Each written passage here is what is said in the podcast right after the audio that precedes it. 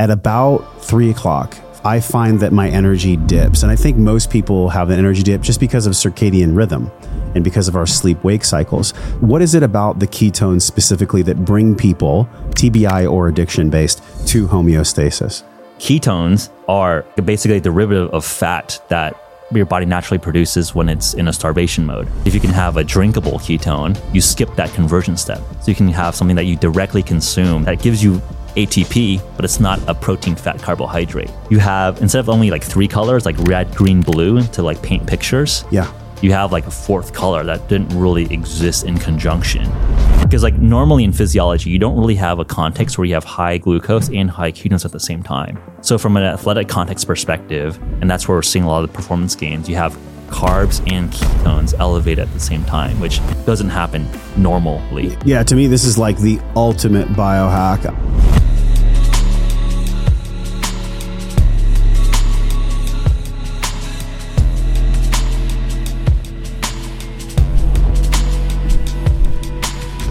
This is a special table from Tamarindo, Costa Rica. Have you ever been down to Costa Rica before? I need to go. I so many friends are saying you know such good things about Costa Rica. Yeah. It feels like pura vida, kind of that lifestyle. Sounds oh, great. Oh, oh yeah, dude. Are you are you a spiritual guy, religious guy, atheist? Where do you fall in that spectrum? I grew up not having any religion. I mean, I think my parents came kind of got out of communist China, so mm. a lot of like that religion of China was kind of banhammered by the Communist Party of China. Do you feel like they escaped or they chose to leave? I mean, a bit of both to some extent, right? Like, I think some of the smartest people of that culture got out, right? Like, people wanted to go go live the American dream versus being sent to the countryside as like farmers and uh, you know the proletariat essentially. Yeah. Um, and I think a lot of my you know grandparents were like educated, and and there was like this whole cultural reformation. So I think partly like looking for building a better life, and I think a lot of Asian Americans or a lot of just immigrants in general are coming to like live the American dream and and live almost for their next generation. So I feel very thankful Yeah. that you know born in america i feel like i have like the blue collar work ethic of that immigrant mindset of like literally being on the farm or you know Yeah. empathy of my parents and grandparents who were like sent down to the farm um and but also just having that confidence of being hey like just straight up i feel as uh, you know primarily an american right? Like i think a lot of immigrants come here don't feeling super belonged to like the american tapestry. But whatever you know just growing up here now i feel like hey you know i probably pay more taxes you know employ more people than like the average american. Like i have No i'm a huge stakeholder of like the american success. Like all my assets are here. So and I think a lot of my work now intersects with the military and veteran community and a lot of the first responders. So I think a lot of that original ethos of come to America, build, create, have freedom, uh, live the American dream. It, it, it- like I, I, I'm like uh, fully in that Kool Aid. Yeah, and you're and you're here in Texas, which is like, in my opinion, the last frontier. We had David Wolfe on the show, and he was like, "Well, if everything falls apart in America, then Texas can just secede. you know, we can just live here, and, and and it's really cool because man, when I started really digging into like what HVMN was and the science, and then trying it myself, it's been a constant battle of like caffeine in my life, ups and downs and roller coasters. But then when I started learning about the ghrelin benefits and the appetite suppression and the energy and the cognition and the metabolism, I was like, why have I never heard of this before? And I think it was because ketones in the past, like when most people hear the word ketones, they think of like, oh, it's a fat loss MLM Yep. or, it's, or, or it's some kind of bullshit science. But like, this is very, very deep in Yeah. science. 2003, DARPA. Like, by the way, welcome to the podcast. We've already been rolling for a minute here. So thank you for being in Austin. Great to be here. Um, and, and and there's a part of my heart that's so excited about this, and there's also just a part of my body that's excited about it because, like I said, I've, I've battled with caffeine for so long, and so many people in our community have written in like, what do I do besides that third, fourth, even unfortunately fifth cup of coffee? Especially like the the busy parents. Like I'm a parent, and so you know when we have sleep deprivation, like we need more energy. So maybe let's jump off right here, like the 2003 and your relationship with DARPA and everything that came from maybe that culmination point. There was the early experience with HVMN with nootropics, and then at some point y'all shifted into really having these ketones as a fuel substrate. Yep. Um, at the time, I'm sure in 2003, you were still a computer scientist in computer engineering, right? Yep. So, did you even like looking back in this fun time machine? Could you even see you sitting here being the co-founder of uh, your company of HVMN? Like, could you even look back and go, "Wow, I never saw that coming," or did you have an inkling when you're in computers? I think it's, I, I think about that Steve Jobs quote. Like you can't track the dots moving forward, but looking back, it all fits in, into the right places. Uh, I think as a computer science scientist, as an engineer, I think the idea of optimizing oneself is just very natural to us.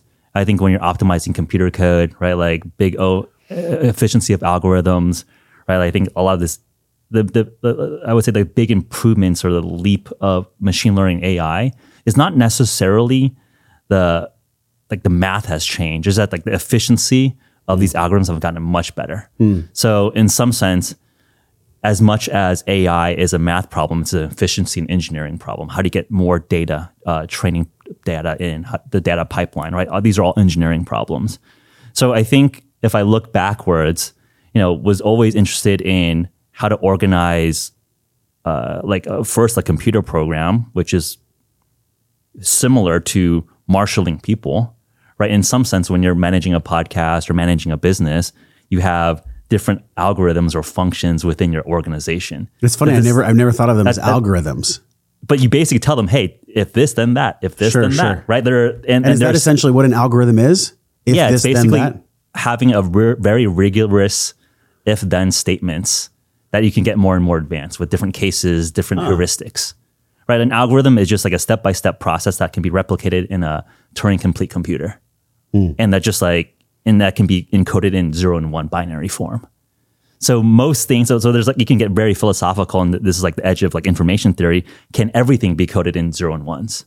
And you know, there's an argument that yeah, like eh, like maybe that's that simulation hypothesis, right? Like maybe we are just in a giant computer simulation that can be encoded in zero by by binary. Well, the quantum computing, like the superposition of, of the ones and the zeros, and even Kev, Kevin Kelly's description of the technium, which is the consciousness experiencing itself through technology. Yep. That that's a total rabbit hole. Yeah.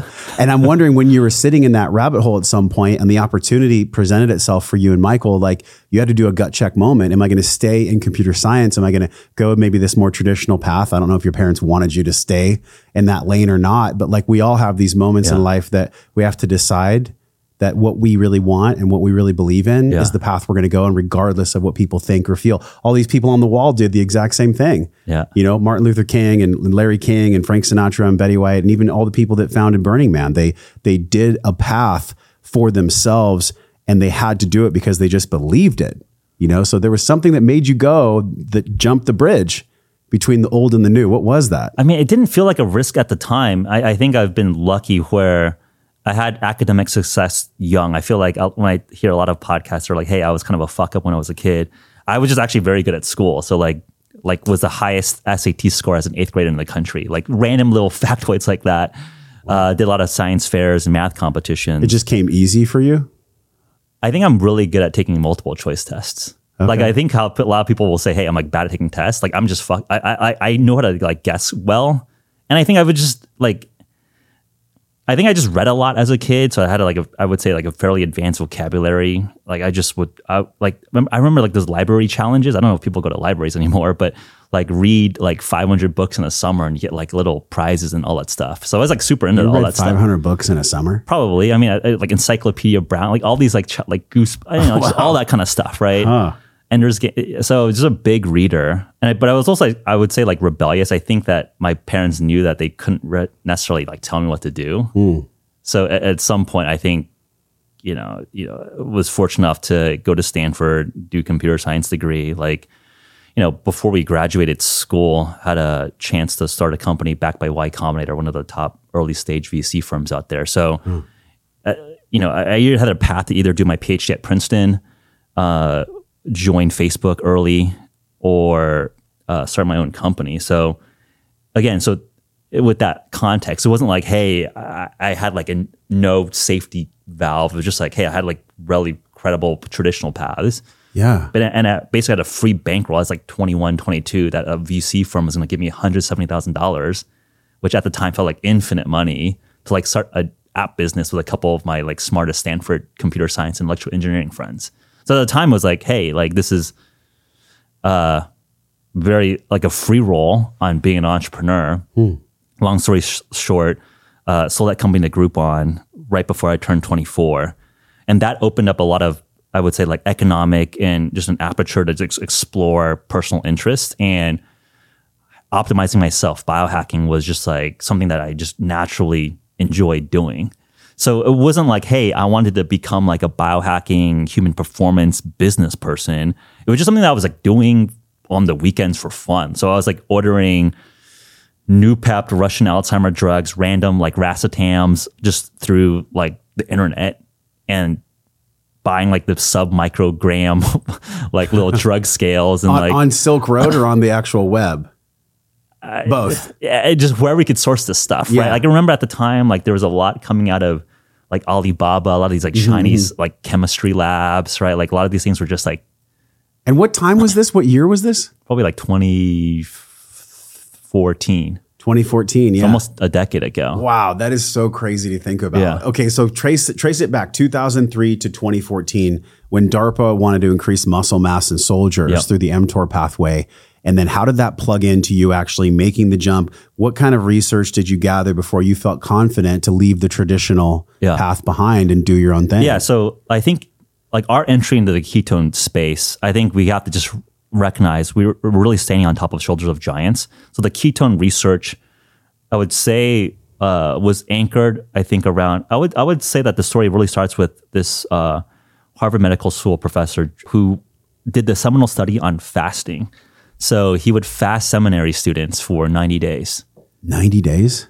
Yeah. So like one of the longest fasting experiments was like a 365 plus day fast. Were they overweight or Yeah, this guy, this Okay. particular n equals one was like an overweight person, and this was like in the 60s and 70s where like the ethics approval were were possible to do this. Okay. Um, so the, the theology students were just fasting, and you would get these very interesting ketone, blood glucose, triglyceride, all the substrates that power metabolism. Like those were the seminal human studies when you're just fasting these humans for like these dur- long extended durations. So I'd say that a lot of that early research saw that ketones were looking like a very good replacement for glucose. So in the 60s and 70s, it was like, hey, uh, we don't just go brain dead when we run out of stored glucose or glycogen, right? I think there's like a lot of this common saying, especially in like the in modern endurance world. Hey, you gotta eat gels and sugar and all that stuff, or, or Yeah. else you're gonna like Carb conk out load, carb load. right? So I think that has been a meme within like the performance endurance uh, sector for a long time. But it's obviously very clear that you know, you know, when we were hunter gatherers, we were not just constantly having sugar bombs in our pockets, right? Like these people would do multi-day endurance hunts. So I think in some sense we almost forgot that ancestral wisdom of hey, you can run on fat, you can run on ketones. and I think this Harvard study really showed that hey, we actually are plotting out the PK curves of all these different substrates.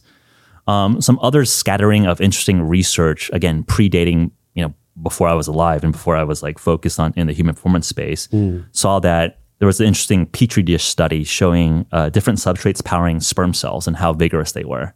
So you would drop sugar, triglycerides, fatty acids, and ketones into sperm cells, and the uh, sperm cells on ketones were swimming the fastest. So there's a couple early interesting indications that hey, something is interesting about this ketone substrate. Um, but I would say that like a lot of it got forgotten because the way to get to ketosis was one. If you Googled in 2014 what ketosis was, you would get diabetic ketoacidosis. Right. Which is totally different than what we're talking about. Yeah, I mean, it's basically you have no backstop of insulin. You just produce so many ketones because your body's trying to fuel that your blood gets acidic. That's like saying, hey, you're going to just continue gorging on sugar uh, because your body doesn't know, like, it, it wants to fuel and it's fueling it with ketones, but doesn't know how to stop. Yeah. So that was like literally in 2014. I think when you're saying like, hey, this is like some weird kooky thing. Like in 2014, when you Google keto, it was like ketoacidosis or hey, this is Kim Kardashian's magical diet to like lose weight. I remember there was like headlines, hey, this is Yeah. like Kim Kardashian's magic li- like elixir to lose weight. Um, or like, hey, this is bad for you. Like being in ketosis, like you're gonna you're gonna die. There is such a hype in this world about pre workout, post workout supplements that, let's be honest, they're just full of caffeine. It's just a bunch of stimulants for you. But there is another path. It's the combination of red beet, cordyceps, and rhodiola. This is the Organifi original, the OG red juice made for energy support that I use as a pre workout. Now, it's low in sugar, it's got a sweet berry taste, it's high in antioxidants. It is a truly natural energy boost. It tastes like berry punch and it's got six different fruits red beet, rhodiola, cordyceps, reishi mushroom, freeze dried berries, Siberian ginseng, lemon, and prebiotic powder. This is the adaptogen above all adaptogens. It's part of your ritual kit. You can get at joshtrent.com forward slash Organifi, O R G A N I F I, joshtrent.com forward slash Organifi. Now, if you use the code Wellness Force, you get 20% off your entire shopping cart. You can get 20% off with the code Wellness Force at the Organifi website, or the quick link is joshtrent.com forward slash Organifi.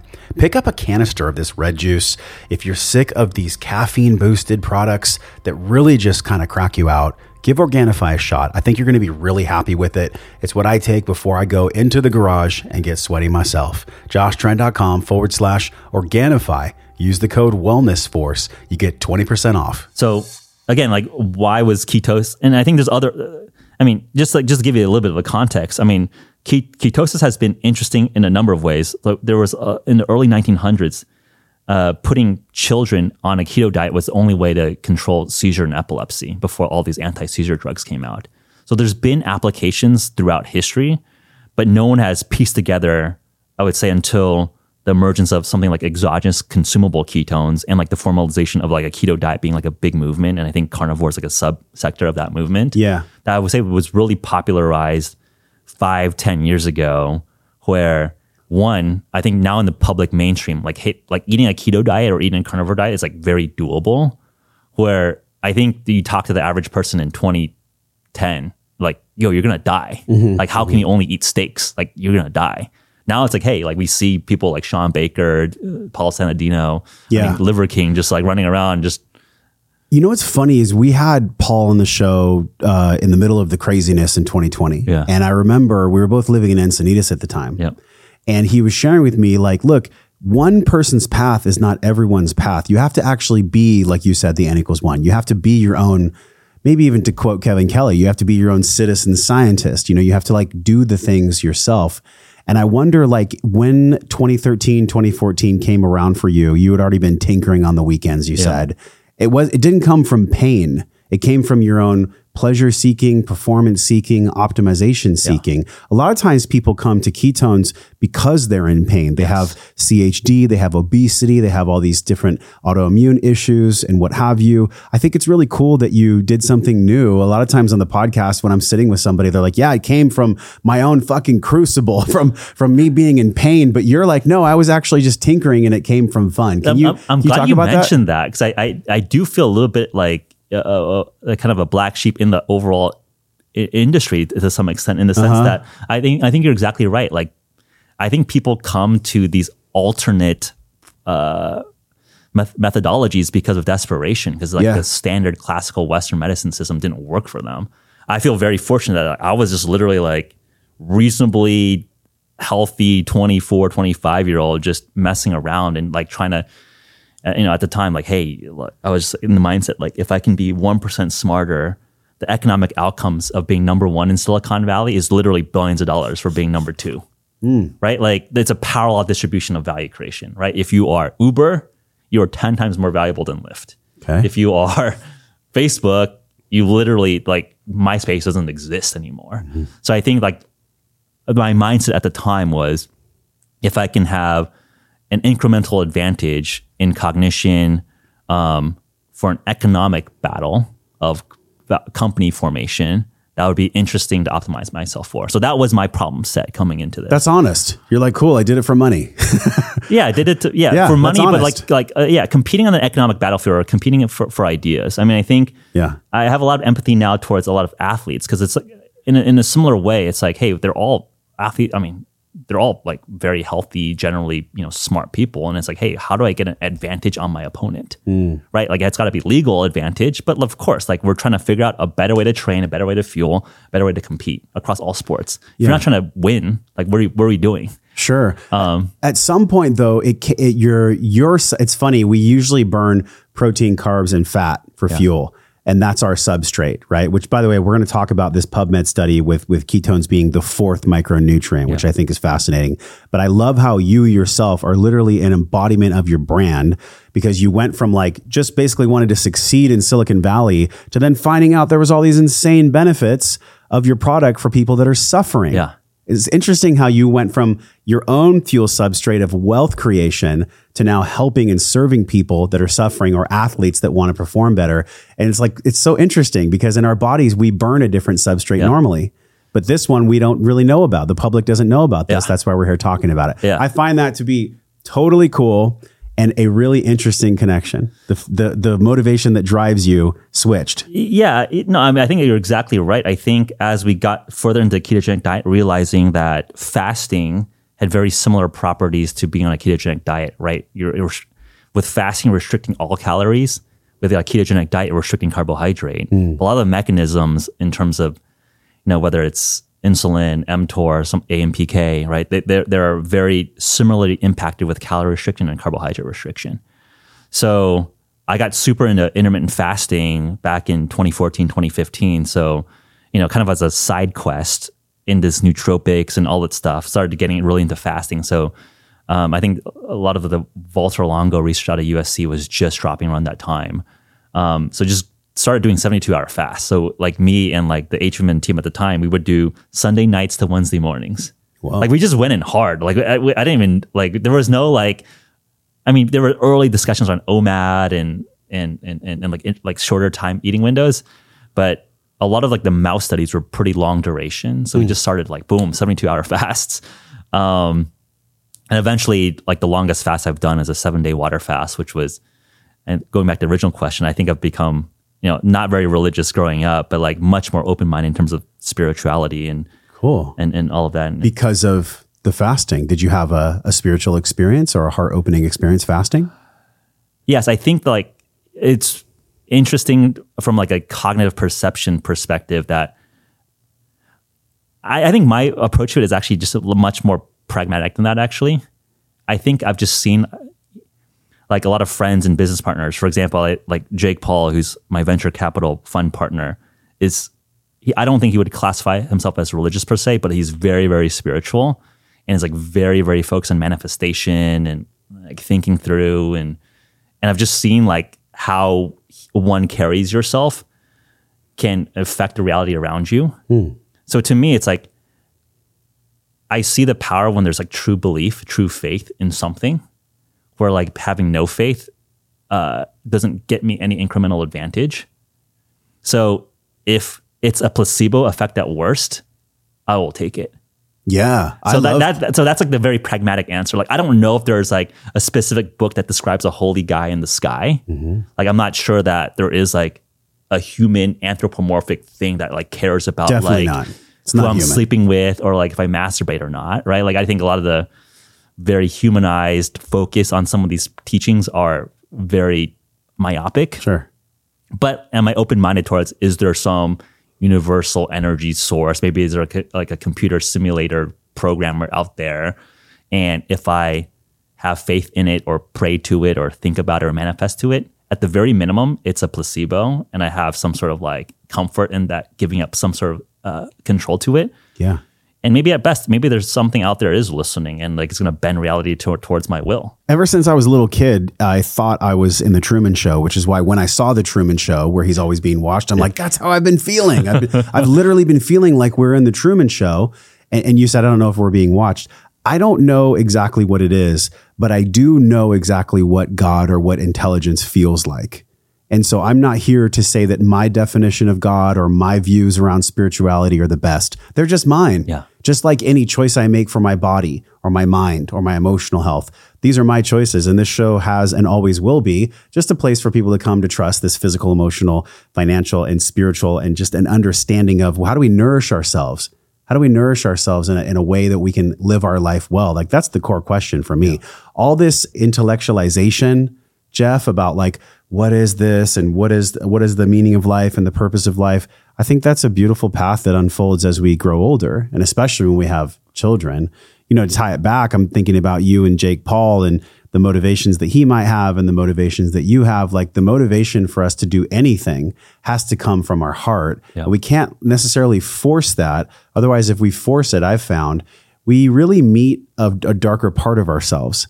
And when we meet that darker part of ourselves, we go through burnout. We go through a lot of like different hurdles that we can't cross, or maybe you even break up from a relationship or get fired from a safe corporate job. Like, have you had one of those before you became the co-founder of HVMN? Did you ever have a moment where you had to really gut check yourself and look at your beliefs or your way of being?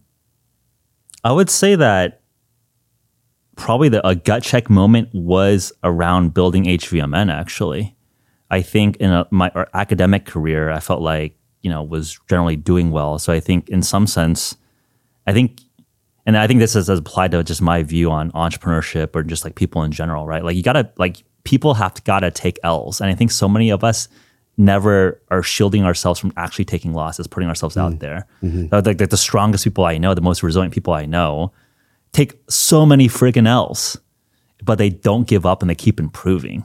And I think that we just see the highlight reel of everyone, but you go behind the scenes. I'm sure you've interviewed like really renowned business people, podcasts, right? That Yeah. like they like they all have just like not given up. That's right. So I think it goes back to, um, so I think in, in terms of like, I think a, a, like a formational part in terms of like scaling at HVMN.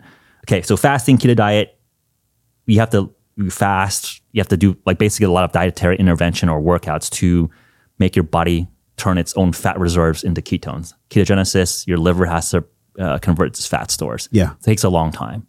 Uh, you can get really good at it, and maybe you get your natural ketones up, you know, in 18 hours, 24 hours. But usually, if you're just like a carb eater, you're going to take like multiple days, and you're going to get what's called keto flu. You're going to feel really shitty. For I've gone through that. Yeah. Yeah, because your body just got to adapt, readapt its enzymes, Sure. all its metabolism to focus on uh, being a fat burner. So, as I was getting super deep into fasting, there was a research paper that came out of Oxford that showed that exogenous ketones can in- improve cycling endurance. Uh, but the stuff was super expensive to make. Like this shot would have cost twenty five hundred bucks for one dose. So in the DARPA programs, these were just being literally made by hand in chemistry labs at NIH in Oxford, and it's like handmade, and, and you were purifying from petroleum crude oil product Whoa. right? So like most organic molecules are just carbon based linked chains, right? Like sugar is has carbon, fatty acids, carbon chains. And what is crude oil or petroleum product? It's like fossilized plant matter and dinosaurs. Sure. So the way that a lot of organic molecules are produced actually, so like these are things in a lot of foods and lots of cosmetics. These are just purified petroleum product through all these fancy chemical engineering synthesis processes. So when HVMN came in the picture, we realized that hey, we could actually scale the production if we applied more modern uh, synthetic biology techniques. Can we have in genetically engineered E. coli ferment sugar into ketone precursors? So skip all the chemical engineering and use synthetic biology to have a supply chain and a production facility. It's nice it's not from petroleum either. Yeah, I mean, I, That's a lot better. yeah, I think to me it's like it's uh you know end of the day like to be food grade it has to be clean. So I, I'm Sure. not. But I, I understand from like an optics and a soundbite perspective. Yeah, Yeah. like of course I don't want to. I want. I rather have a fermentation process than like a petroleum product. Me too. Hundred percent. So we brought the first uh, exogenous like ketone ester to market back in 2017. Uh, and supplied a bunch of Tour de France teams. And that's originally how I got to know and start meeting all these athletes and uh, military folks and really opened up like a very interesting journey into the human performance, athletics, uh, military veteran world where, yeah, me and at Stanford, I would never have thought that like I would be at Fort Bragg or Fort Benning talking to like tier one operators and just being like, whoa, like I get, I'm, I'm on a military base seeing like helicopters land. Like I feel like I'm in a movie set. Like I'm, I was just like used to be, you know, grinding all nighters coding operating systems or, or network switches uh, in, in the Stanford dormitory. So, I mean, and, and to get back to your question, like what was like a tough experience? Um, there was a lot of challenges in terms of the IP, the partners to get something from DARPA research land, which was honestly like forgotten on a in like a academic bench, right? Like there was nothing going, even though the early data was very, very good. Um, so you know, as we had uh, like really positive results with our research contracts with Special Operations Command, so we had a phase one study. Um, uh, I think the specific details are being published, but uh, long story short, without getting into too many specifics, uh, operators on ketones versus on placebo at altitude, say 14,000 feet up, say like Afghanistan mountain fighting ranges, you would retain memory recall as if you were on sea level versus control. So that kicked off a multi-million dollar uh, SOCOM research project. And I think that like as we were scaling up and you know going through the whole government contracting and contracting vehicles and all that was very I would say like stressful, especially at, at Yeah. around that same time. Like COVID happened and a lot of things were delayed. That's some serious red tape as well. Um, Yeah, no, A- Anybody that exactly- knows the federal government, there's serious red tape. And I think you're just signing a bunch of like very serious docs. You're Yeah. like, oh, Yeah. like I'm doing like a business with the federal government, Department of Defense. So, Mm-hmm, um, and there were some setbacks in terms of production timelines and like things going out of stock, and we needed to like recut our entire supply chain.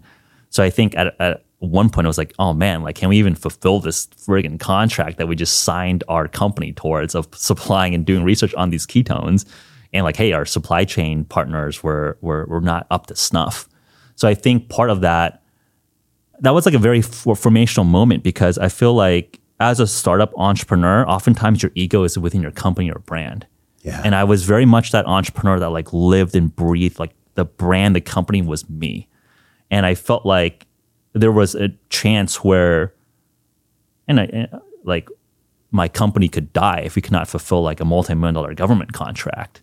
And I felt like I, I felt some sort of ego death in terms of, hey, like I got to see that mortality of a business and myself in that business, um, which got me down like reading a lot of uh, both Western and Eastern philosophy. I think that's a, like a pet project of mine, just like reading Marcus Aurelius Stoicism and comparing that to Lao Tzu and Taoism. How much have you have you gone into reading about the Tao?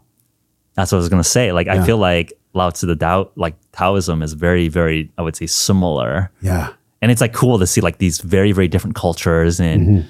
and civilizations had like a conver- like a convergent evolution towards very important themes around um i mean i think that like the zen and, and, and tao is like almost how do you be like water? How do you flow with the in- universe around you? Like don't i think before we were started rolling right? How do you not fight against gravity but Yeah. how do you have a, gravity apply to you um, and I think Stoicism is, is often similar in the sense that like if you if something that you cannot control, like almost like let it free and only apply yourself, and, and, and like that is your purpose. So apply yourself where you where you can actually be effective.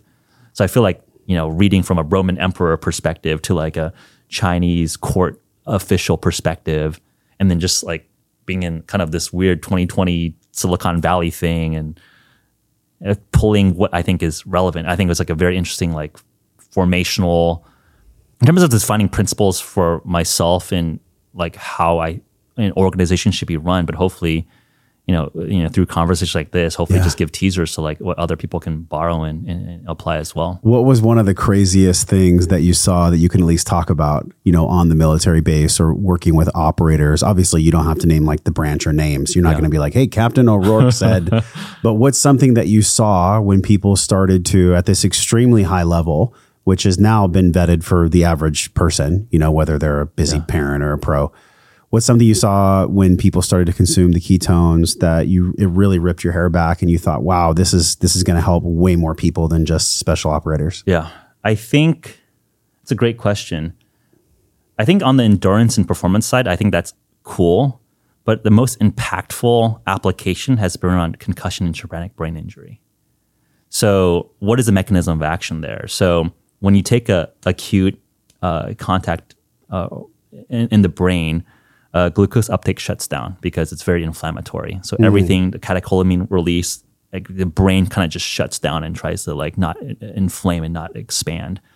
Um, so oftentimes, like the penumbra, like the surrounding damage of that acute damage, like everything else there is, is damaged but starving for energy. So the mechanism is that ketones are metabolized in a completely separate pathway than glucose. So it crosses the blood-brain barrier very quickly. Um, a lot of rat studies actually done out of uh, UCLA and, and, and, UC Berkeley. You just drop like weights on rat brains, uh, rats on either ketones and or lactate, like another alternate substrate, recover brain energy much more rapidly. Why is that? Uh, so the the theory is that like glucose uptake is shunted down, mm-hmm. so then like the damaged cells are just starving. So like the brain is protecting like a lot of inf- inflammation by not letting glucose come in, but you're starving like the damaged but recoverable cells, neurons. Mm-hmm. But you have an alternate substrate that doesn't go through the glucose pathway. It's not inflammatory. It's actually inflammatory supple- suppressing. Um, you just refuel and allow your cells, neurons, to recover immediately versus waiting like three, four, five days until all the uh, inflammation shut, uh, goes back down. Yeah, to me, this is like the ultimate biohack. Uh, honestly, like there's a few things that I take all the time. My mana with the Shilajit, the ketone IQ, the red light therapy. I don't go balls to the wall. Some people take a stack of 50 different things. Yeah. I literally have my stack on the table right here. It's like five to six things, yeah. maybe. And, and the reason I love this is because, uh, to go back to what I said with coffee, like at about three o'clock, four o'clock, I find that my energy dips. And I think most people have an energy dip just because of circadian rhythm and because of our sleep wake cycles. So I wonder for people that have experienced TBI or for people that are struggling with any kind of a, a CNS stimulant addiction, whether it's coffee or anything else. Even um, even these can be addicting. You know, the nootropics, like people can get hooked on many things. Do you feel like there's a corollary there for supporting homeostasis? because essentially people that have had TBI or people that have an addiction of any kind, they've pulled themselves out of center. Yep. They've pulled themselves out of homeostasis. So I wonder what what is it about the ketones specifically that bring people TBI or addiction based to homeostasis? Yeah, I think the idea that this is a macronutrient is an interesting one. So I think what's interesting about ketones separate from a lot of other micronutrients or supplements is that this is a calorie containing substance. So if you look at a nutrition label, there's fat, protein, carbohydrate. Those are only three things that have calorie content. Yeah. Right. Like ethanol has some calories and, and some other things have calories, but the primary food substrates are fat, protein, carbohydrate. Right. Like things like calcium, right? Like you need that as a micronutrient to like build bones or magnesium, enzymes for uh, dopamine release, right? Mm-hmm, like there's other mm-hmm. things that support the enzymatic function of your body to metabolize, but fat, protein, carbs are the only thing that actually converts into ATP, right? Like ATP is the currency of the mitochondria that pump that pumps out. Something needs to feed the, the, the electron transport chain. Fat, protein, carbohydrates feed into that. So ketones are uh, like a basically a derivative of fat that that that your not your body naturally produces when it's in a starvation mode. But if you can have a drinkable ketone, you skip that conversion step. So you can have something that you directly consume that's not that gives you ATP, but it's not a protein, fat, carbohydrate. So to me, it's like you have instead of only like three colors, like red, green, blue, to like paint pictures. Yeah, you have like a fourth color that didn't really exist in conjunction. Because like normally in physiology, you don't really have a context where you have high glu- glucose and high ketones at the same time. So from an athletic context perspective, and that's where we're seeing a lot of the performance gains, you have carbs and ketones elevate at the same time, which doesn't happen normally. It's not a natural behavior of nature. Correct. Right. The only time back in the day, you and I on the Serengeti, if we were fasted for three days because we were hunting, yep then our body would produce endogenous ketones. So, for people that are struggling with caffeine addiction, caffeine withdrawal, how exactly do ketones help them with that? Uh, that's a really great question. I think I don't I would say I don't have that many vices, but caffeine is definitely one of them. Just travel and liking that you know kick in the morning. Um, so ketones are an interesting adjunct for caffeine. One, it stacks really well with caffeine, but I think it also is very useful as a replacement. So caffeine is a adenosine blocker. Adenosine is the neurotransmitter that triggers feeling tired. Ketones actually affect neurotransmitter in a very complementary way. So one, like I will oftentimes either reduce caffeine load and add ketones. And I've also experimented with like just cycling caffeine and ketones. And if I can be a little bit more uh, adventurous, nicotine, nicotine lozenges. I don't like vaping or smoking anything, but nicotine is also a very interesting uh, nootropic in some extent that has stimulatory effects, but doesn't uh, trigger the same pathways as either caffeine or ketones. So when I think about cycling, it's like, hey, maybe you cycle caffeine, ketones, and maybe adventurous some nicotine lozenges as a way to not be overly uh, reliant on one specific source of uh, cognitive energy. But I think what's really cool, and actually, I do want to talk about this PubMed study. Ketones may be a fourth micronutrient that is Macro. necessary to the human body along with carbohydrates, proteins, and fats. That's fascinating to me. And I wonder, plugging that into this practical question, if we are only meant to naturally, physiologically produce endogenous ketones in a state of fast, then are there any negative feedback loops that are created? In other words, is there anything deleterious that happens to the system by inducing the exogenous ketones? Yeah, I think that is like a very, I would say like a like like an important question that's asked by like the savvier folks in in in in, in the space, right? Like exogenous ketones is not like there's not like complex carbohydrate that exists in like potato starch. Okay? Yeah. like that is like a food substrate. Like this is something that we've had to you know have a lot of engineering and science figure out. Okay, how do we deliver a consumable ketone? My thought here is that um, the the actual end molecule is D beta hydroxybutyrate, the same exact molecule that your liver produces through ketogenesis. Um, so the body understands how to metabolize and understands its metabolic signal. Um, and then two, in terms of all, you know, we sold, you know, like probably like millions of doses of this by now, and Wow, congrats. Millions. yeah, no, I, I think it's especially like grown really quickly over the last um, few months. Is that like I think like it's very well absorbed in the and and uh, like all the data on its like, like its consumption in, in in in the metabolism is actually very very strong. So like to me, it's like I would love to have 30 year longitudinal data on ketone IQ, just like I would love to have 30 year longitudinal data data on like eating beef or eating sugar or eating I don't know Gatorade, whatever Yeah. hydration drink, which Yeah. does not exist.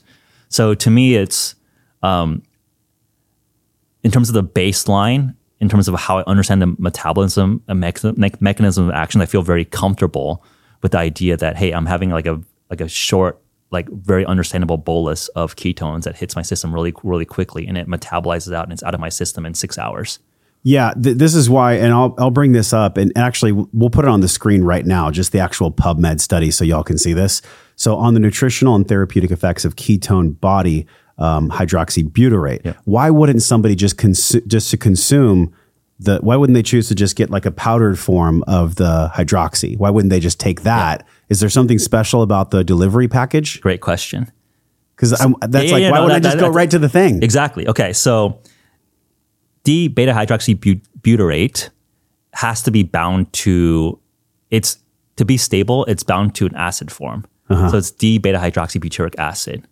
It like it, it, it's missing like a proton. So like you can't when you're in, in, in water, then it splits into like a proton and, and a butyrate. So a stable form that you can like actually store has to is like in an acid form mm. or it's in a fat form, right? Like mm-hmm. again, eh, you, you you ask the question of if this is so great, how does it evolutionary stored? Why isn't why aren't we just carrying butyrate around? Well, it just is not stable. Like it's an it's either in an acid form or it needs to be stored in a fatty acid form that that goes through conversion. So to answer your question directly, like you can eat D beta hydroxybutyric acid. You're just drinking acid, and I've done this, and you're gonna shit your pants. Like I literally like um, tried this. So I've, Okay. I've I've been through this experiment. Like, and Yeah. so So that's why. That's a that's a good. You can just stop right there. no, no, but I think it's like interesting, right? Like it, like it's like like I think that's She- like we like that is like the right engineering question, right? Okay, like I want to get the most direct, efficient way to get this thing that I think is good into my system. Yeah. Okay, what is wrong with butyrate or butyric acid? Well, it's like hard to get enough ketones in a form that's palatable. Like this already tastes kind of funky, but just imagine drinking like acid Sure. right? Yeah, that It just, doesn't sound that it's rough. tasty. And I think from a like a GI performance issue, right? Like I, I think so many things that like kind of work in the clinic or the lab don't work in the field in it a downrange or in, in like an athletic setting because you just are going to be throwing up or pooping your pants. If you had to guess, and maybe you already know this with your computer science background, what percentage of human beings that consume the ketone IQ and are looking to get this cognition boost, the energy boost, the downregulation of ghrelin, like there's so many things that we could talk about. All the benefits of this. Does it benefit 70% special ops and athletes, 30% everyday busy humans? Like what's the percentage split there? Yeah, originally started quite high on the high end side just because it used to cost so much. Okay. So 2500 bucks a shot? and then we brought down to 30 bucks a shot and now it's like sub five bucks a shot which i think is now finally like kind of reasonable That's great. i love they bring it even like lower Yeah. i mean they'll i think Well, how many people spend 5 bucks on a freaking sugar-based latte every day? exactly it's within range now It's definitely within range. I mean, but to me, it's like I want this to be as cheap as possible. If this mm. is a macronutrient that we think is like as useful as a protein carbohydrate, like that's why like I I don't even really care about competitors or brands or it just like if this is really a macronutrient, like you can't have one thing own a macro. for sure. I don't like do, like There's does plenty of someone just own creatine or like does anyone just own fat? like I have the patent for fat. F you, right? Like I'm no, no sure that Pfizer would love to own fat. right? So, Yeah. so to me, it's like um, I would love to be in a world where this is as available and as cheap as like table sugar okay. um, or like protein powder, Mm, right? Just mm-hmm, like like I think this is actually useful for. I mean, I, th- I just look at the American healthcare costs. Like we're just, I think that a whole insurance health payer payee system is so messed up, and just like and it's just like, man, like we like people just got to be like baseline healthier. And I, I think when I just saw. And I think there's like I think you know folks like yourself are just getting and growing really quickly from an audience perspective because like you actually walk the walk. I feel like when people see doctors who are like, "Hey, do the," you know, I, I just like Yeah. listening to or a, they a smell pod- like tobacco, or they have this huge belly hanging over, and they're like, "Hey, do the, do this drug or do this vaccine," but hey, I don't really exercise. I don't take sup, you know, I don't do anything. It's Yeah. like you're not even like you're not even like taking care of yourself in a way that mm. I think is like yeah, honorable, right? I, I think there's so much focus on like, hey, I want to listen to people that actually walk the walk. Look, I get that you know you don't need to. You can be really smart about like uh, being an athlete or, or like a coach, and you understand like basketball really well without being a basketball player. Sure. that's fine. Like I get that, but I think if you have a choice, like I want the person that has lived experience as an athlete, Yeah. and has the coaching skills, right? Because I see that there's a higher integrity and conviction of your purpose, right? If you say one thing and do another thing, which I think that is the case. I, I mean, I, I'm sure we have a lot of doctor friends who are great. Um, they all know that the payer incentive systems are kind of messed up, and they know that like the mental health and the physical health of like doing 18 hour shifts is not optimal living and healthy living. So they already know that like the integrity of like the business of healthcare is not the ideal optimal way to live. So I think even from that foundational perspective, and I think that like incongruity trickles out where I think like alternate I, I, don't even want to use the term alternate. I think just like more authentic sources of information are just really compelling. yeah. We had Dr. Molly in the seat here a few Okay. weeks Yeah, ago. Molly, she's great. And we were talking about this. That's why she left Kaiser in the Bay Area because in the beginning of her career, she had spent all this money, she had spent all this effort and really bled for her profession. You know, and by the way, like I'm I'm not against Western medicine. Like there's a time and a use case for all applications when people have emergencies or when people need that help. However, it has become a crutch that people lean on so they can outsource personal responsibility and taking matters of health into their own hands. And so it broke her heart, but she left. And the reason she left is exactly what you're talking about. Like there's only so many hours. We only have so much chi to give. Yeah. And and once that chi is exhausted, then when we start pushing harder on the gas pedal, I've learned this personally myself. I'm sure you have too. There's ramifications. Like there's things that happen when you push really hard. If we could just use cleaner fuel, that could probably make us have better decisions. Yeah. So when we take in fuel that's not cookies and candy and donuts and sugar that give that kind of temporary pop of energy or even caffeine, then it really becomes this false prophet of energy. We're looking for as a society something that we can actually rise to the demand of kids' responsibilities, calendars. Like, I don't know anybody, and I'm sure you don't, that has a life that's super chill with no responsibilities, unless they like hit the lottery or they're independently wealthy, whatever. Most people, 99.999% of people, they have dreams, they have things they want to accomplish. And I think, I'm curious how you feel, parenting being a professional of any kind, but specifically parenting, I'm a, a parent of one with another on the way. Like that is an athletic sport. Sleep deprivation, feeding, dealing with uh, noise from crying. Like, I don't know if anybody's ever asked you this. How do you think parents specifically can increase their performance as a parent with ketones compared to coffee or other CNS stimulants? Yeah. Unfortunately, I, I This is a I'm not a selfish question parent for me. so I can't comment from personal experience. But Right. my co-founder and our CEO Michael is a is a new father. Uh, uh, that's right. So- that's right. Yeah. Yeah, I think he has like he has a lot more direct experience here. But I think just like how baseline health practices improve any endeavor, I think like some of those principles apply from parenting. I think you know, depending on I don't know if your child is one of the like the wilder ones that can't sleep, right? But like I think He sleep wakes up a lot. deprivation is, like Yeah. one of the, the tough ones.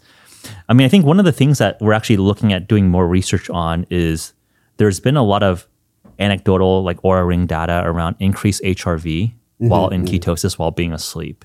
So can you extract the most efficiency out of sleep being in ketosis while you're while you're resting? That's that's an cool. interesting little factoid that whether you're like an up and coming PhD student and want to like a thesis idea that would be interesting to to look into. Doing the cold plunge and cold thermogenesis is fast becoming the number one way to increase your health and metabolism, which directly leads to weight loss.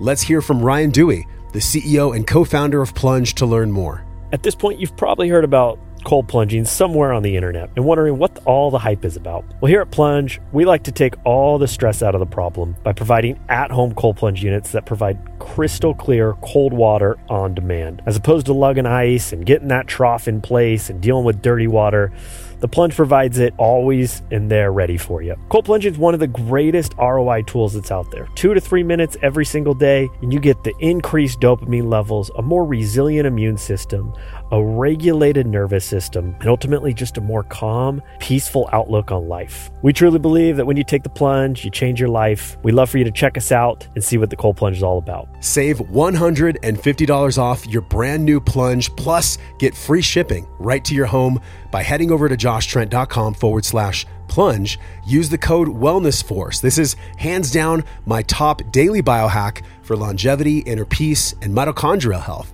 Don't miss out on this special limited time deal.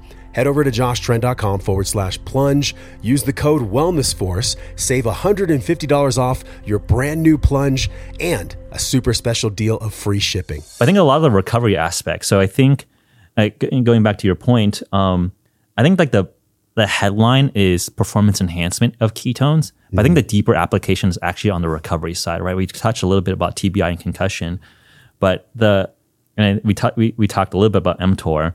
So the data around um, so mTOR is I would say like more popular in the in the conversation because it's the muscle protein synthesis pathway, and things like rapamycin inhibit mTOR. So people are like, oh, you don't want mTOR, you want to shut it down, so you like you, you live longer because you you produce less muscle. I think it's a it's becoming a little bit more of a debatable, controversial point because you actually want to build muscle at the right time. You so I think that I think where I'm landing is that you want the spikes of mTOR at the right times at the right place, right? You don't want like perpetually high mTOR, just like you don't mm-hmm. want perpetually high stress Yeah. or high cortisol, but you want spikes of cortisol or mTOR when you're actually doing a bout. You actually want to build muscle after you're doing an intense exercise. So the interesting thing with ketones is that ketones, so sugar and protein trigger mTOR aggressively. Ketones do not. But in the context of post exercise, protein, carbohydrate, ketones at the same time after a workout, mTOR synthesis is actually increased. So you recover better when you have ketones in the system in conjunction with protein and carbohydrate. And I think it actually makes sense from an evolutionary biology perspective because when one is naturally in ketosis, you're doing a lot of muscle sparing, right? Like you're fasting, you're still working out. You don't want to be burning protein as your primary fuel. You want to be bur- burning uh, not functional tissue. You want to be burning sugar or fat. So when ketones in the system, it signals, hey, we need to be protein sparing and build and, and recover faster. That's amazing. So, so that's like a very Yeah. interesting, like subtle point in, in in the mechanism that I don't think is well understood in the in, in the broader discussion. It's beautiful because we all know like your RMR increases the more lean muscle tissue you have. So you're literally going to be more efficient as a human being the more muscle mass.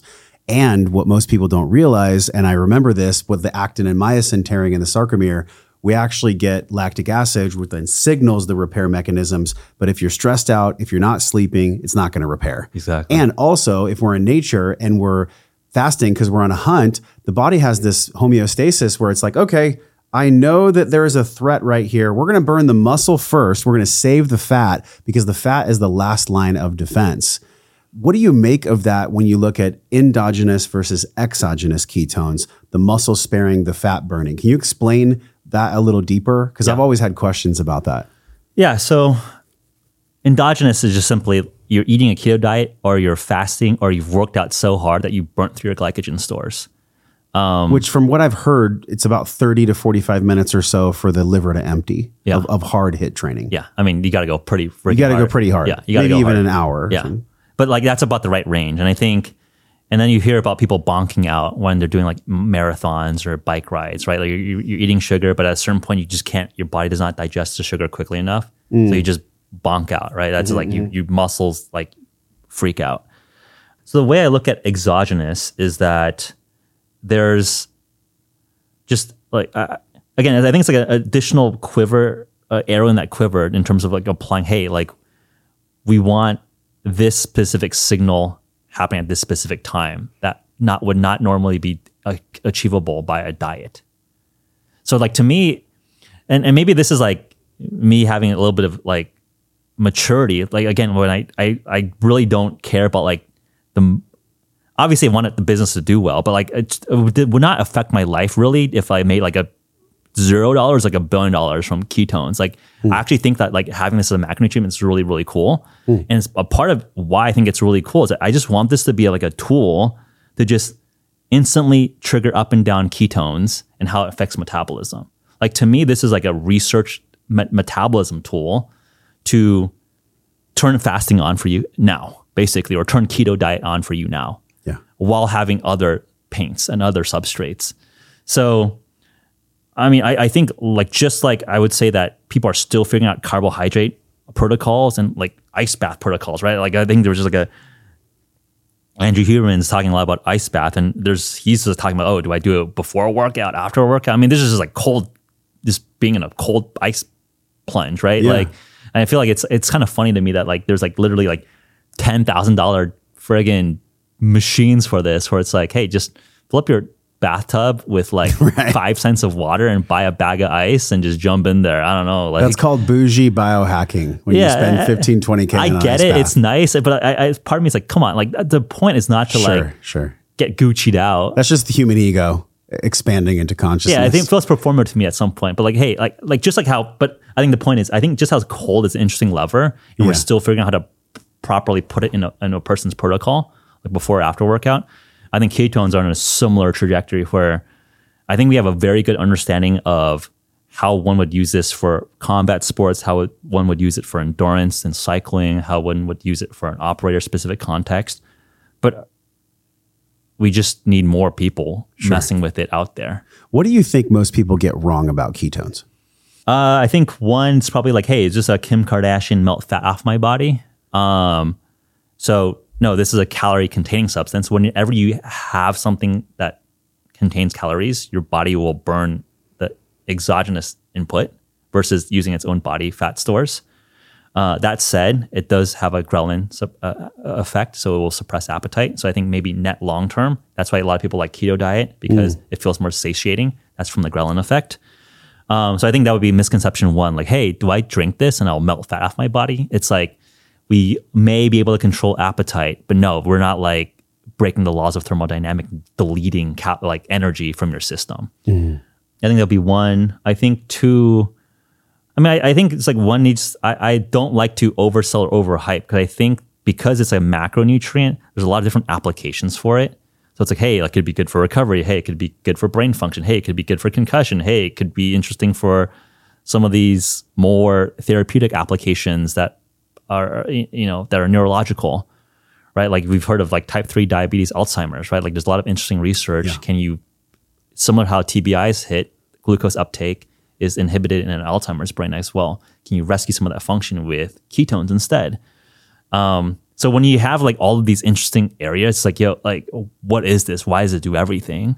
But then what? But it's like if it is actually like a fourth macro, it's like why does sugar do everything? Why does protein do everything? Why does fat do everything? It's like well, these are just like primitives for body fueling. I got to introduce you to Dr. Dan Engle. He used to have a center here called Kuya, but I don't know if you've heard of him before. He's a, a TBI specialist, world famous. Been been out at the Kuya a couple times. It's great, like the Yeah, sauna. it's a cool. spot. I, I Yeah. think he left the company, but but he's phenomenal because he works with so many people, special operators, athletes, and everyday people that have had these TBI cases that literally can never ever be healed. They go to him. He's like he's like the guy. Yeah. And I wonder if he could learn about the science of this, and maybe he has, maybe he hasn't. I, I think that's really uh, something I'd love to chat with you about. Is this this concept of synergy stacking? So you have like one thing, whether it's an external locus of control or an internal locus of control, like the exogenous or endogenous ketones. That actually helps when you complement it with another therapy. So I think about like the EEG monitoring and doing the neurofeedback for TBI and also stacking ketones. Like what other are there other things that you can stack ketones with that are that'll be in harmony and synergy that'll amplify both results? Yeah, Uh, that's a that's a good question. Maybe I'll just put it out there. I've Somebody type not- it in on YouTube right now. Just type it in the comments. yeah, no, like I have not tried this, but I would I want people that are experienced with this to try this. So I've heard very interesting combination synergy with ayahuasca plant medicine with ketones. Okay, now you just drop the mic because go ahead, go ahead. So Ayahuasca and ketones. So I have not- never before. tried this personally, but I'm very open minded to it. Um, but my understanding is that oftentimes for a lot of these ceremonies, there's some sort of fasting and purging and like a very clean diet. Yeah. and you're not really able to hold down food. So in some sense, you're essentially getting the ketogenic state while you are on this, you know, multi-day ceremony. Yeah. So this particular person um, was like a squirrel sh- suit jumper. Uh, Like it was connected. Like he's like one of like the most extreme sport athletes. I had a co- conversation with him a few years ago. He was based in San Francisco at the time. I actually lost track of him. I would. I know, like, but like, long story short, I think the death rate of that sport is like freaking high. Like he was telling me that like he's literally had like friends die on jumps with him, and Sounds like, like it. it's just like like a lot of adrenaline junkies, a lot of like former cool to military watch, though. guys are doing that, and the death rate is very high. It's like a very high trauma community. So he's like just super deep into like doing all this, all the adventure stuff, but also uh, deep with experimenting with all the plant medicine, ketones, and all that stuff. So he was saying that he was like there was he felt really really good with ketones on top of his ayahuasca plant ceremony, and like to me it's like hey, you are having a very efficient brain fuel, as I'm sure, like when when you're, you know, in, in a plant ceremony, you're like all these neurons are firing, and you need energy, you need substrate to fuel all that neurotransmitter release. Or do ketones ha- are a very efficient fuel to power a lot of those synapse firing? I think it's like an interesting question. So I, I- have not tried this, but like some of the protocols around it, around Yeah, that's it, interesting. It makes sense. It does make sense. One thing, I mean, I'm sure if you talk to the purists, they'd be like, no, you know, but but I think what's really cool about technology, because essentially this is a technology, and so are the hieroglyphics, by the way. Everything is a techno information is technology. Yeah. So this technology is really cool because if this is really going to be known in the North American content and beyond as the fourth macro, then we've really got to change the conversation about what else does this stack with and what is the function of why we're stacking this or why we're taking this in the first place. Like we all know that protein adds more satiety, right? And it has a slower burn. We all know that carbohydrates, especially the the simple sugars, they spike people's GI, they crash it. There's certain things about the different macros that that are just widely known. Yeah. What is something about ketones? And I want to go back to the synergy piece because you just rocked my world with the ayahuasca and the ketones. I've never heard that Yeah. before. So we'll go back to that. But but what is it special? What is, what is the special thing about ketones when it comes to it truly having the virtues and the efficacy of being a fourth macro? Yeah. So, I mean, basically, in, in some sense, we're always stacking with protein, fat, carbohydrate. So every single food is just some sort of combination, permutation, combination of fat, protein, carbohydrate in various forms and various densities, right? Like complex carbs, complex fatty acid chains, simple, like shorter chain fatty acids, right? The amino acids or the more complex proteins. So we're already stacking. Um, so specific attributes um, insulin is required to uptake sugar, right? Like you literally need this hormone created by the pancreas to allow your uh, cells to uh, shuttle in glucose, sugar. It's a miracle how the body works. It's so cool. Yeah, I mean, just It's a incredible. crazy machine, man. Yeah. So, so like that is an important attribute. So fats uh, don't require insulin to work, but they're like really, really big, like complex chains. So it takes more energy and time to like cleave off uh, the the carbon link uh, chains um, to turn into ATP. Protein. uh, We've heard of gluconeogenesis. So it's a process of take protein and fatty uh, amino acids to convert it into sugar, then which is metabolized in the sugar pathway but usually protein is not considered uh, as a metabolic substrate because it just you you want to be using that protein amino acid for muscle building, not for metabolic processing. So protein is usually just like put aside, like hey, you want to be burning fat or, or carbohydrate. Uh, protein because it converts into sugar has like a slight insulin impacting effect. So I think in, i- if you look at the sh- attributes, you have fat, slow burning, um, a, a slow process to it's called beta oxidation to cleave off the two carbon two carbon length blocks to turn into ATP, uh, sugar, and then by imp- by gluconeogenesis protein, uh, faster acting but requires insulin. And then, then modern dietary context, like everyone's pre-diabetic and or over like obese or overweight, right? You tr- follow the trend line, everyone's going to be obese in this country. Um, there's just like too much insulin happening being dumped in our system. So ketones are interesting because it does not require insulin action to get into, into fuel the system, but it works much more quickly than fat. So like just to paint like really broad attribute forms descriptors, um, this is like you get some of the best qualities of sugar and the best qualities of fat in this specific form. and without the natural energy demanding process of it going through the pathway, the substrate going through the pathway for the body to receive the energy. Yeah. So it's essentially a shortcut, is what I'm hearing from you in some way. Yeah.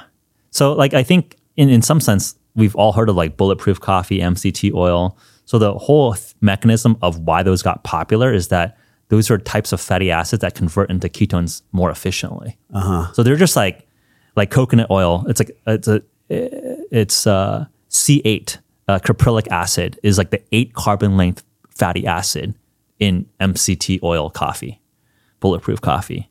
And the reason that is popular is because it is so beta hydroxybutyrate is four carbon. It is faster, simpler to convert into the D beta hydroxybutyrate. So you could like eat omega three. These are like twenty six carbon length things, like omega three, omega six. These are like twenty plus carbon length chains. So it takes more effort to cleave off and beta oxidation all these extra carbon lengths to turn into ketones. Mm. So the whole buzz around MCT bulletproof coffee was, hey, like it's a more efficient form of fat to convert into ketones. But with this form of ketones, ketone IQ, you just basically skip all of that fat processing. Yeah. People forget there's a thermic effect of food. There's an energy cost to digest food. Yeah. So if somebody's already struggling with energy, and even if they're eating, let's say, organic, clean foods, there could be still a learning curve as to what foods produce energy for them and what foods take energy. I mean, I've definitely dealt with that, whether it's like Mediterranean diet or keto or carnivore. Like there's a freaking spectrum for people to eat. And and I guess you could say, be their own scientist to figure out what works for them. Who is this not for, though? Is there somebody that that maybe should not be drinking ketones? Um I think if one is type 1 diabetic and is worried about ketoacidosis, which is in specific in a type 1 diabetic, which is this different from a type 2, for type 1s, uh, the pancreas no longer generates insulin. So there's no feedback mechanism to control ketone release. So in some ways, ketoacidosis happens when uh, your body needs fuel, it produces ketones, but doesn't know when to stop. So like ketones are protective, but like it just there's no stopping mechanism anymore. So you just produce a lot of ketones. So when you're you don't you want you want to like avoid being in a a acidosis state, like probably don't need to drink more ketones to put on top. But that said, um, a lot of like type one diabetic athletes are using ketones to fuel because and I think type 1 diabetics are oftentimes like the most hardcore biohackers because they were uh, they, have were the be. original users of the continuous glucose monitors. Yeah. That was designed for type 1s because they needed to control their blood sugar in a very tight range. So I was playing around with this stuff in like 2015, was an early investor and you might have seen Levels, one of the Sure. leading yeah, we had Josh on the show. yeah, yeah, yeah, yeah. Good friends. Um, yeah, I was lucky to Uh-huh. It's be great a, tech. A, a- a small investor there. But yeah, I, I was playing around with this stuff and realized that like the type ones just knew their metabolism very, very well because it's life or death for them. Yes. And I remember like early times, I was getting a lot of hate for being like, oh, why are you, you know, playing around with medical devices? I'm like, dude, I'm just trying to understand my body too. Like this is like a, this is a data output of Who'd you my- get hate from? I remember we got some like because we were like this is like 2015 or 2016, right? Like this was like very early in the, like the biohacking phase before like levels existed, and I think type ones got offended that like I was healthy and using like a medical device, Oh, yeah. and like this stuff is not cheap. But like I was kind of just you know, I think the best argument is that like hey, I was like taking it away from people that needed it for life or death, hmm. which yeah, I would I would give away my my glucose monitors for that Yeah. case, but like I don't think that was Yeah. the case, right? Like th- these are like mass produced by Abbott. There's a big business around these CGMs, and now they're being consumerized, right? So especially Everything now, everything goes goes through waves of consciousness. Like no one knew what a CGM was five to seven years ago. Yeah. No one knew. And now every fitness influencer, maybe because of levels and NutriSense, you know, they're they're wearing them. And I actually celebrate it. I think it's amazing. Like, why do we need to hide education or hide tools from people when they're just trying to figure it out? In other words, does everybody have to be a fucking black belt? To teach. No, you can be a purple belt. You can be an orange belt to teach white belts. Like most of us, Jeff, are white belts. Most of us in the world, we're figuring out how to live well, how to be a parent, how to be a businessman or businesswoman. Like so many of us just need to be shown by someone else's, I guess you could say, courage to just try it publicly, Yeah. to, to truly be the N equals one. Uh, Speaking of publicly, you guys were on Shark Tank. I don't know if Michael went on or you went on. Did you both go on? yeah, we were both on. Okay, so in the public spotlight, like you were probably the first ketone company that went on Shark Tank, I assume. But at the time, we were not even in ketones yet. We, we came. oh, you went with the nootropics. we went with our Go Cubes, our chewable coffee product. Okay.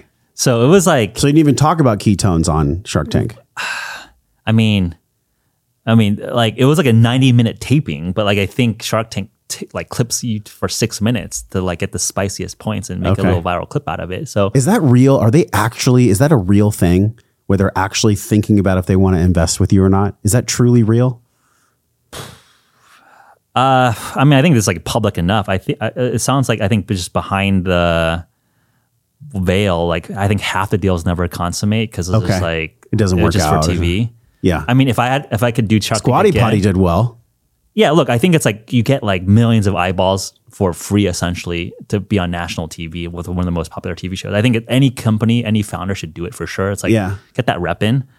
I think it's like TV. If I could get to do it again, I would just like win a deal. So you want to look like a winner on America. Yeah. Like get a deal. I did a deal with, you know, Mr. Wonderful or Mark Cuban. Yay. And then whatever. The business deal is the business deal afterwards.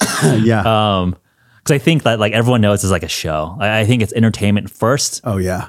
like there this is not one is not going there as a serious venture capitalist Okay. it's a show first but look i think it's a great platform i think it's educated a lot of people around like the foundations of business formation and capital markets. Well, the reason I was bringing it up is because you guys put your balls out there. You know, you really went for it Yeah. publicly, and you probably had to deal with some flack of people. How do you deal with that? Just as a CEO, as a man, being a creator, putting yourself out there on a freaking regular basis, all the podcasts. Like, how have you developed the emotional grit and the emotional intelligence?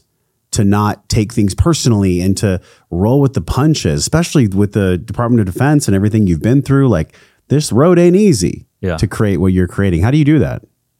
I think what I realized is that most of the time, no one gives a fuck. So if anyone actually gives a shit that you're doing something, like you're in the rare one percent already, right? Like I, I, like I'm sure, like in the very beginning, like just no one fucking cared, It's crickets. right? It was crickets for like five years for us. Yeah, Yeah. and I think that's very common for everyone, and that no one talks about. Like, just dude, Yeah. no one fucking cares about anyone's shit, right? Like, I'm thinking about myself, you're thinking about right. So, like to me, it's like we are in such a luxury land. If you're like, Yeah. oh, I, I, people are hating on me, like, hey, someone actually friggin' wasted their life, like looking at our shit. Um, Yeah. So to me, it's like one, get to a point that people actually even are spending time and emotional energy on you. Hey, you're winning. Like they're thinking about you and you have no idea who they are. Um, and then stage two is, I think, as I've gotten a little bit more maturity, I think that's why you you you choose your battles and principles that you're willing to die for. Like I'm okay to get shit on if I actually believe my principles. Like I'll have that debate. But if I mm. am in a weird spot where like I don't super like want to be on that territory, now I'm like defending it and I, I can't stand for it. I, I think we've all I've been in that spot. I'm like, oh man, like I don't want to be like defending this point that I actually don't really care about. Because I'm like, I, I don't want to like fall on that sword. Yeah. So in some sense, I've made my life simple where it's like just actually be willing to stand and fight for whatever you say. And then, f- like, if people want to debate, let's go debate. Like, sharpen my sword, right? Like, if you actually have a better point than me, I'll learn. I'm open minded to that. So, in, in some sense, I made it just super simple. Like, no one actually cares. If people actually start caring, then Yeah. actually just defend and stand on principles they actually believe in and willing to argue for. Yeah. And then be open minded to change and evolve. Man, it's you're so right on. I would say what holds 99% of people back from creating anything or from facing their fear edge, right? Like leaning into the blade is this phrase, what will people think? What will people think if I do my thing, if I have my gift, if I speak my truth, whatever it is? And honestly, as you so eloquently put, no one fucking cares. They just don't. They're so entrapped in their own life and their responsibilities and the things that they're doing. Um, I wonder what that is about psychology. And we, we I can't let you go without talking about psychology and brain health. I mean, this is a huge part of it all. Um, a lot of the things that people do for brain health, whether it's like wearing devices on their head or taking nootropics or even doing like rapid eye movement testing and, you know, the neurofeedback. And there's so many freaking tools out there that people are trying to get the edge of cognition or even repair, you know, like for the, for the TBI. I, I wonder out of all the research and all the case studies and everything that you guys have seen so far, what is something that truly inspires you about how ketones make the brain optimized? Yeah. I think even just zeroth order beyond like a substrate like ketones, I think what I've realized that like we all need missions. And I think especially in the veteran community, um, when people are transitioning, especially from high performing units, they lose their identity, they lose their mission set. And I think a lot of America, like a lot of my friends, I'm sure a lot of people just are lost. They don't really know who they are or what they stand for. So to me, I think like nutrition, sleep, devices, ketones, in some sense, are like second order to actually understanding values and principles that you believe in, would fight for, would die for. And then, like, what is your identity and, mission set? And I think that when you come from like a special operations veteran community, it's like, hey, that is like, you're the tip of the spear. You're like, the, you're the baddest fucking dude in the world. And then you're like, hey, you're just a friggin' normal civilian. No one fucking cares. Like, I think that You're at Home break- Depot buying a fridge on a Tuesday or something. yeah, I mean, I had like we get I- like you know our institutional lead who was served 20 years in the army. He literally, you know, 15 years in special operations as a Green Beret. He literally was like, "Hey, before joining HVMN, I thought I was going to be a truck driver. Like I didn't fucking know what to do." I, and- but I, I- but I, I think because like I don't I don't think there's like a pathway because I think for a lot of military vets, especially in the high performing end, like that is your career. Like not you're lo- no longer an asset, like I don't know, like maybe you're like you're trash to some extent. I think that's what, why there's so much like I think mental health issues in that community, and I think there's a, been a lot of work done being saying, hey, like that is just like one aspect of one's life. Just like all of us have different chapters in our lives. I think the military veteran use case is a very like specific, very like big community because like the GY it was such a 20 year war, like it impacted so many of us or so many Americans. Um, that I think it's like a very good case study. But I think all of us have this identity struggle, right? Like even for me, I was like a good math science competition competitor in high school. And then I did computer science at Stanford. Then I became like a young entrepreneur in Silicon Valley. And now, you know, gotten into human performance space, now a venture capitalist and, and now like not so young entrepreneur in, in, in you know, building different businesses and investing in businesses. Um, so like I remember each transition point, I, I was like, "Yo, who, what, the, what, what, what am I? Like, who, what, what I wake up, with, what I think about?" And I think a lot of us don't think enough about that purpose. We're just trading life or time for money to like live on the weekends. Yeah. So, and I think that's, and I get it. Like, not everyone, like, we need to pay the bills, take care of ourselves and our families. I get it. Sure. Um, but I think it's like, how do we shift more and more of that value creation to be more aligned with like intellectual interest areas? So to me, it's like getting those like foundational things that like don't require any money. It's just like, hey, you got to just like sit by yourself and think. yeah. I don't think people think enough actually anymore. Like we're hmm. always like I I know I'm just also very bad at it, and I'm like, I'm like conscious about it. Like just from bored, I'm just like looking at the phone, like just scrolling an infinite scroll. Mm-hmm. And I think some of the best formational times is like okay, like I don't whether it's like Burning Man, like just like I I think that's a bad example because there's way too much shit going on also at Burning Man. But like just actually being bored for a long enough period of time where you can actually think. And I think like a lot of therapy, honestly, just like you're just dumping to some other human. Mm-hmm. And maybe that's a, a useful way to just like get yourself to think and you block out time to do it. But I, I think the core point is none of us, like, I think too few of us actually think about our values and principles and what we are willing to fight and, and, and, and I think die for is a very extreme term, but essentially, like, Sure. we are always all dying. so, in some sense, you are dying for something. Yeah. Are you dying for like your, I don't know, whatever Office Depot job? That's right. But because you are literally dying for it. Yeah. So, like, what are you willing to die for? Again, doesn't have to be super romantic to like die for your country and all that Yeah. stuff, but we're always dying. That's a great point because, you know, someone might hear you say that and they would say, well, Jeff, you're this successful CEO in Silicon Valley and, you know, in Stanford and all these accolades, but that was your chosen path and you had to sacrifice for that. So you did have to bleed for that in many different ways.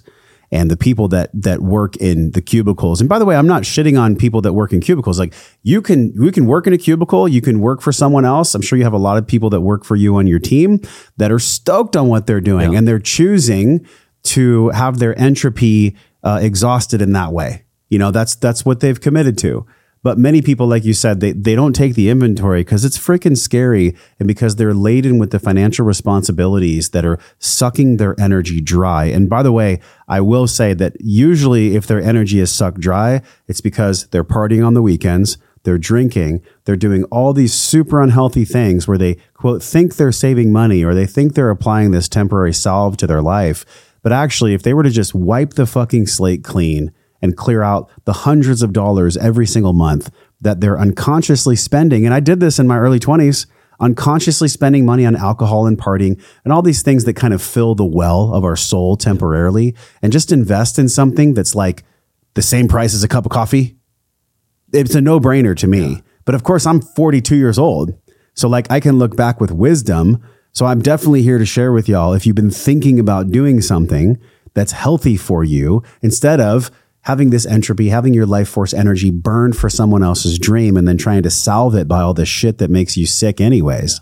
You may as well take a different look. Yeah. That's what we're here talking about today. I mean, I, I think that like that point, I think is just very salient to me because around you only can do it with the wisdom of making those mistakes. Mm-hmm. And mm-hmm. I think that is like the razor's edge that I've been like realizing, which is that I feel like for so many of us, we live a lifetime full of battle scars only to become wise and then run out of energy and die. Like we we learn all these lessons, but never have the time and energy to actually apply those lessons. It takes like 60 years to like fuck up all those times to be like, oh, I'm wise now. I can actually like live a great life.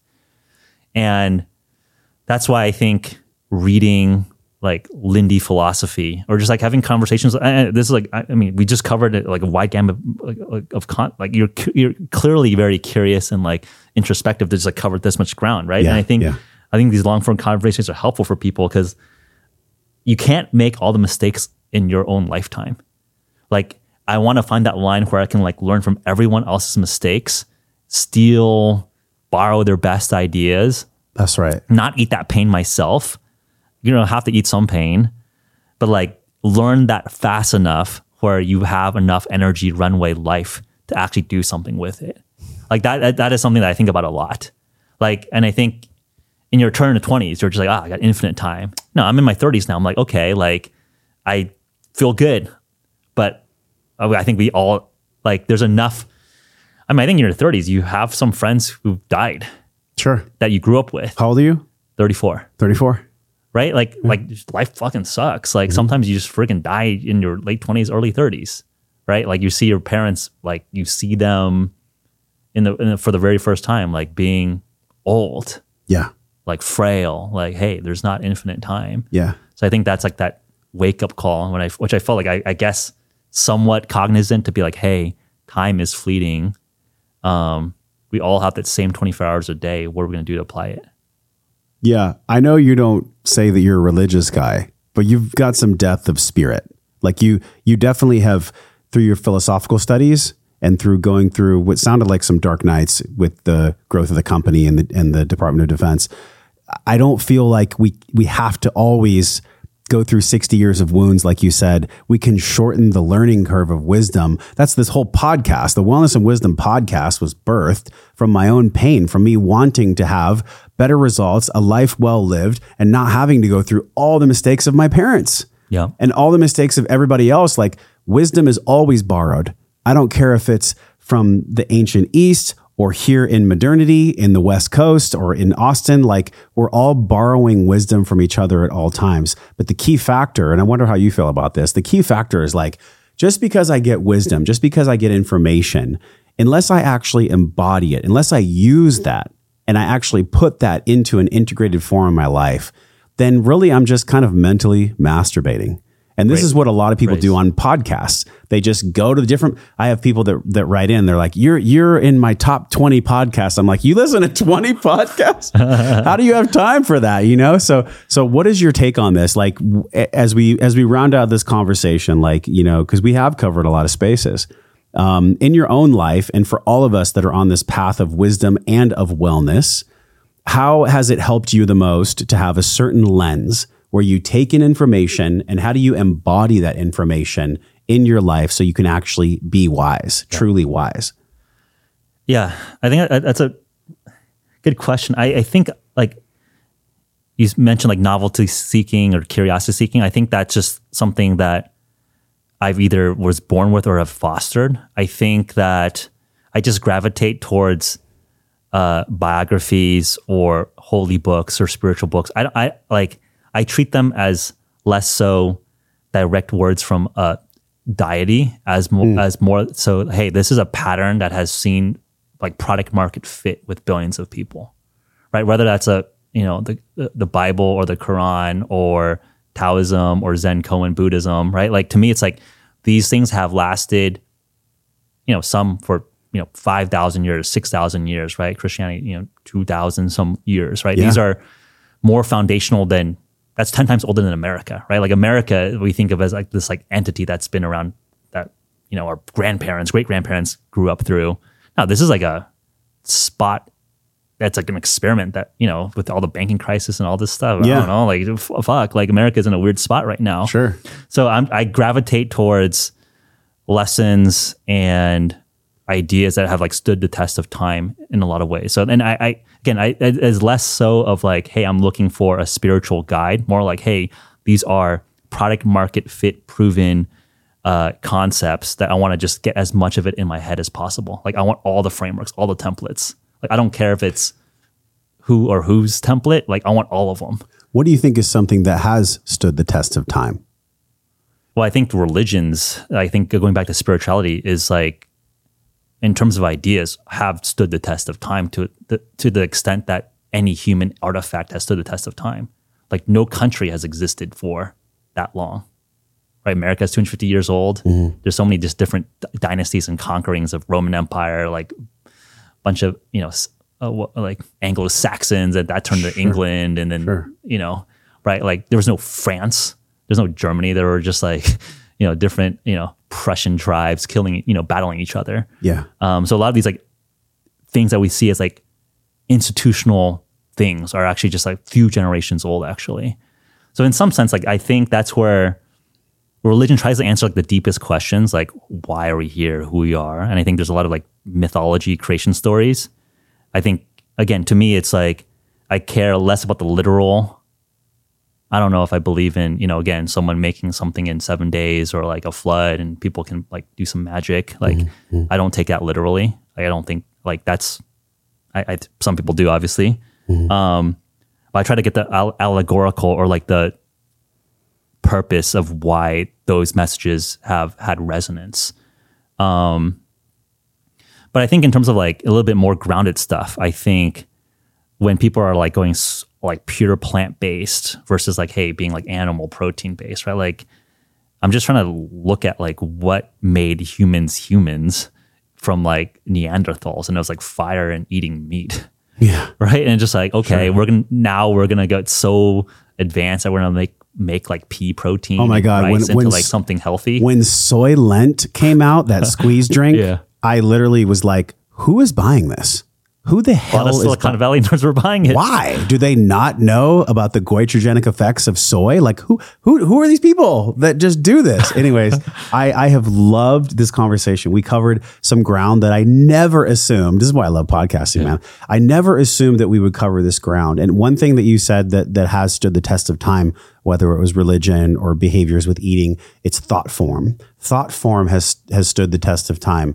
When somebody has a pure heart and they have a pure intention, like a loving intention, and they blast their thought form from that space out into the world, that stands the test of time. That always that always stands. Yeah. Love, the reason why Michael Pollan um, talks about platitudes so much. I saw him once here in Austin at a church. He said platitudes are literally the most powerful wisdom that hides in plain sight. Like the fact that love is all there is, or when you work hard and when you have a pure intention, good things will happen. But I think in our world, because things are changing so fast, and especially your experience in Silicon Valley, I wonder how you'd answer this. To live life well, I believe, takes a foundation of physical, mental, emotional, spiritual, and financial nourishment. That's the pentagon that we teach in our Breathe program. It's it's in all of our it's in all of our media. In the center of that, there's you. There's there's you, Jeff, that makes the decisions, that that garners the wisdom. Life is so complex. There's so many there's so many things that come into the center of that pentagon. How do you operate in that center? How do you live your life well? What's your definition of wellness?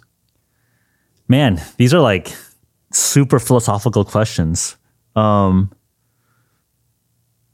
I mean, I, I, I literally think about like like that. That is like a phrase I think about a lot. Like, what is a life well lived? Like that is Yeah. like a goal, like an objective function That's that we're all trying to optimize for. podcast. I think where I've landed on that journey, and I think it's something that I I think we should constantly be revising, is that um, finding like a few core missions that we're willing to fight and die for, and build it with great people. I think a lot. Of, I think a lot of people are very lonely and very in solitude, and I think building with great people, compounding over time, building that trust over time, has created some of like the most fun adventures and experiences that I wouldn't have thought. Right, like going back to like this formation of, you know, buying Russian Alzheimer drugs on, on like Alibaba or whatever, like a Chinese chemical factory, to yeah, having this conversation here, like like again uh, like to me it's like that mission around improving myself went from like hey i wanted to be a better competitor in silicon valley economic battle to like hey i think we're creating a fourth macronutrient and like a lot of the applications could be very very useful and and i think from that being less like, hey, dollar oriented to, hey, let's fight and create awesome things that have a great mission behind with great people. And like the economic, financial engine uh, is like essentially a side effect of that. I think I truly think that that is how you actually win the financial game. Like if you're just doing it for the money, someone will do it for free. But if you do it for free, do it for fun, you can't compete with that. Right? Like that's why I think the best athletes, the best like they would they're down to just shoot friggin' 1000 more free throws than you cuz like whether it's fun or like or brainwashed and doing it, they're just doing way more reps. Mm-hmm. So I think it's like what and maybe in like a more salient way, like what pain are you willing to absorb in your life? Is maybe like another way to ask that question. Is that pain? Is it like broken dreams, solitude, loneliness? Is that the fight that you want to fight? Or is it, you know, something in human performance, something in content, something in mm-hmm. business? Mm-hmm. I want to make AI real. Um, which battle do you want to choose? So I think in some sense, like you got to be thoughtful on which battle you're going to choose because in society will give you a battle. It might be just working Office Depot. Is that that's your battle? Mm. Mm. Profound, dude. Really enjoyed the pod. Uh, I, I sense from you that maybe if you look back, and I don't know if you ever done 23andMe, but in your lineage, there may have been a warrior archetype at some point. there was on my side. I mean, my grandfather was the one of the first, if not the first. I'm still trying to get the research clear on this. Italian American generals in the Marine Corps in in the early 1930s, uh, early 1940s, late 1930s. So there, have you ever studied that? I took my 23andMe, but I don't know if it got so detailed to see if there was some, you know, I guess it would be genealogy, wouldn't Yeah. be 23andMe. Yeah. Okay, so you do you feel like in your lineage there was some kind of warrior archetype if you had to guess? Or are you more the peacemaker? look, I think in some sense, like all our ancestors probably killed each other. No doubt. Or were enslaved and everyone like We all come from we- warriors in some way. in some way, right? Like Yeah. we survived like generations of conflict. Well, the reason Um, I asked that is because you mentioned a few times on the podcast, what are you willing to bleed for? You know, what are you willing to die for? And that language is is is the language of a warrior, right? Except for as Tim Ferriss said, now money is the tip of the spear. Right. In our modern world, money is the tip of the spear. You and I in a tribe a long time ago, we were judged by our women and by our tribe by how much animal flesh we drew back. Yep. Now we're judged by how much finance we bring in because that is the spear. The tip of the spear is money. So it's an interesting world. It's an interesting world we live in where some people were, that had warrior characteristics in the past, those don't apply to now. It- It's a different type of warrior. that's a good analogy because I think that the warlord game is over. Like I think if you put Alexander the Great and Genghis Khan into this modern world, They're done. I mean, they're not going to be rounding up like Yeah. soldiers and like taking over like countries. Yeah. So like I think that the manifestation of that energy would be in business, Sure. right? Like I it's a so. more clearer foundational rules. Yeah. So in, in some sense, like I don't know. I feel like I guess like I just draw. I don't know if like warrior. I mean, I think I, you know I'm thinking of like you know like just watching some clips from last summer. I think that's like a cool image. But I think I think of really like the archetype for me is like resiliency. I think that all of our ancestors have gone through way fucking harder shit than uh, uh, like us. Like just hearing stories from my grandfather surviving World War II and Japanese invasion of China and just like all this stuff. And I'm sure all of our grandparents who like Oh, yeah. lived through and or fought and bled during World War II, actual real global conflict, everyone like full total war. It's not just like, hey, three percent of us are out in Afghanistan or Iraq. Yeah.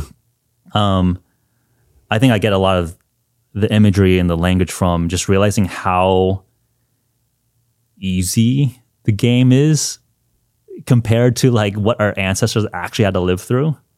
So to me, it's like almost a disservice to how much struggle that they've had to get to, to live through and to survive and to procreate and you know let me have this like sense of consciousness for you know hopefully a few more decades. Man, I'm right there, completely aligned with what you said. I have said what you just said in many different words, many different times on this show with many different guests. So I'm right there with you. It would be a disservice, it would be disrespectful for us not to optimize, not to come from scarcity, but to come from abundance, true abundance in this world because of the sacrifice, the blood, the sweat, the tears that our ancestors have gone through. It would literally be a spit and a slap in their face for us to just be like resting and not trying to be the best version of ourselves, not from a place of, of freneticism or scarcity, but from a place of like true honor that we're here. I'm grateful. How cool is it that we get to do what we do, that you get to play around in the world with the people that you get to play around with? That fuel of gratitude and that fuel of honor is really the best way to end this podcast, man. So thank you for coming on the show. No, I, this is a fun conversation. This is It dope. was really fun. And also, thank you for the hookup. You know, I know it's not cheap to create what you create. So you guys go to joshtrent.com forward slash HVMN, use the code JOSH, 20% off your order, which is incredible. It's already less than a cup of coffee. So just that's the link on the screen. Also, we're talking about this in the community, joshtrent.com forward slash community. Jeff, thank you again for being here, man, from my heart to yours. Until we see you again, we're both wishing you love and wellness. We'll talk to you next week. Thank you for being with us on the Wellness and Wisdom podcast. Every link, resource, and wellness good you heard today can be found at your show notes page. Roll over to joshtrent.com forward slash podcast, and you just got an exceptional gift of wellness and wisdom. Don't let it go to waste.